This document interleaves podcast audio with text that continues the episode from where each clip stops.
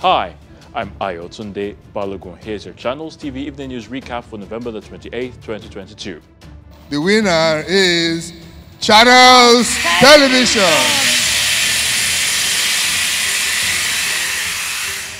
Your multiple award-winning station Channels Television has yet again won the Best Television Station of the Year for a record 15 times. At the 30th edition of the Nigerian Media Merit Award held last night in Lagos at the Eko Hotels and Suites. Congratulations. Congratulations. To politics, the Court of Appeal in Abuja has affirmed Bashiru Sheriff Machina as the authentic All Progressives APC candidate. The court upheld the judgment of the Federal High Court sitting in Damaturu, Yobe State, which held that the President of the Senate, Ahmed Lawan, is not the APC candidate for Yobe North Senatorial District in next year's National Assembly elections.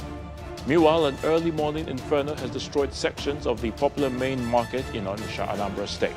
The fire is reported to have spread around midnight. According to eyewitnesses, shops within the section of the market known as Kano Street have so far been razed by the inferno. On the international scene, Chinese security forces have detained people and appeared to prevent a planned protest on Monday as authorities worked to stamp out widening dissent, seeking political freedoms and an end to COVID lockdowns. People have taken to the streets in major cities and gathered at university campuses across China in a wave of protest not seen since pro-democracy rallies in 1989 were crushed.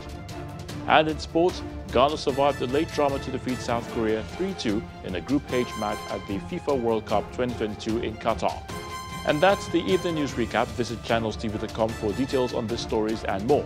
I'm Ayo Tunde Balogun, and thank you for watching.